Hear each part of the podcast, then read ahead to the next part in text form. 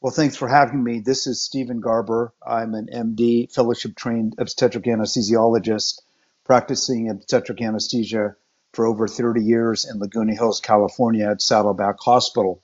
We are a center of excellence for obstetric anesthesia, and over the past couple of years, we've implemented a robust early recovery after cesarean section protocol. We call it an ERAC protocol, with the addition of a tap block with liposomal bupivacaine for post-op C-section pain. I've been in the labor and delivery field for a considerable amount of time. In these past couple of years, we've really been able to tailor the post-operative course with reducing the amount of opioid use with the addition of this protocol, and it's been remarkable. I've found this protocol has reduced the use of narcotics in the post-op period by almost 80%, and has improved the overall satisfaction with post-op period considerably by reducing nausea, vomiting, itching, constipation. In addition, we've reduced the length of stay by 1 day. Moms are eating earlier, up and around quicker, and ready and willing to go home earlier.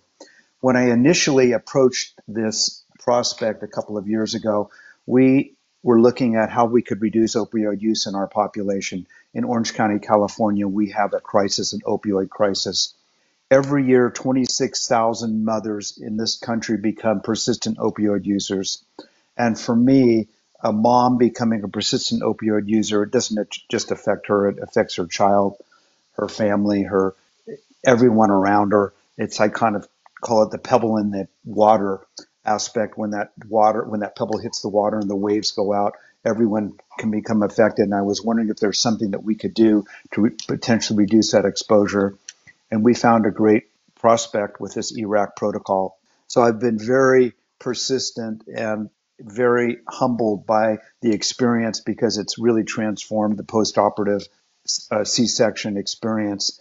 And with 1.3 million C-sections performed just in this country and worldwide and in the US, it is the most performed major surgery anywhere. So we really owe it to these moms and these families to try to find a way. Imagine if you're a mom that's going to have a C-section, and we can say, we're going to do everything we can to help your post-op course be less pain, less nausea, less vomiting, the ability to spend more time with your child, and maybe you can get home sooner if you have other family members that you want to join. So that's how I've gotten into it. And this case report is very interesting in itself, because the patient had a very similar surgery, a myomectomy, 20 months before her C-section. So the same incision, and operated on the uterus itself. And her first experience was not great for her, because she was on narcotics post-operatively and felt just not good for several days. And with this experience, even with a massive hemorrhage that required transfusion at an ICU stay, she was able not to use any narcotics for the entire postoperative period, and felt great even the next day after this hemorrhage, ICU stay, and an intervention called the Bakri balloon. So I thought it was important to kind of compare one patient with the same surgery, the same institution, the similar team of physicians, and the result that we got without the ERAC protocol and with the ERAC protocol. That's why I thought it was important to publish this case report. We are always looking for innovative ways to try to improve the post-op experience for C-section moms and decrease the opioid rate. There are medications that are coming out that are pain relievers that are non-opioid based.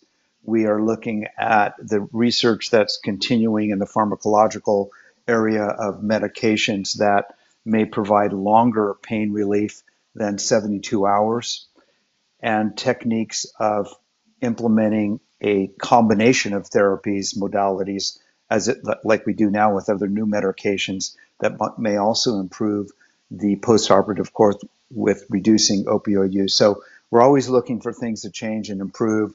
And this improvement itself, just over the past 2 years, has been one of the most transformational things that I've experienced in my over 30-year career. And we're hoping to just continue this and evolve it. We also apply it to other areas, other surgeries that are applicable that we can use the same sort of protocol to. So we're always looking for ways to improve, yes.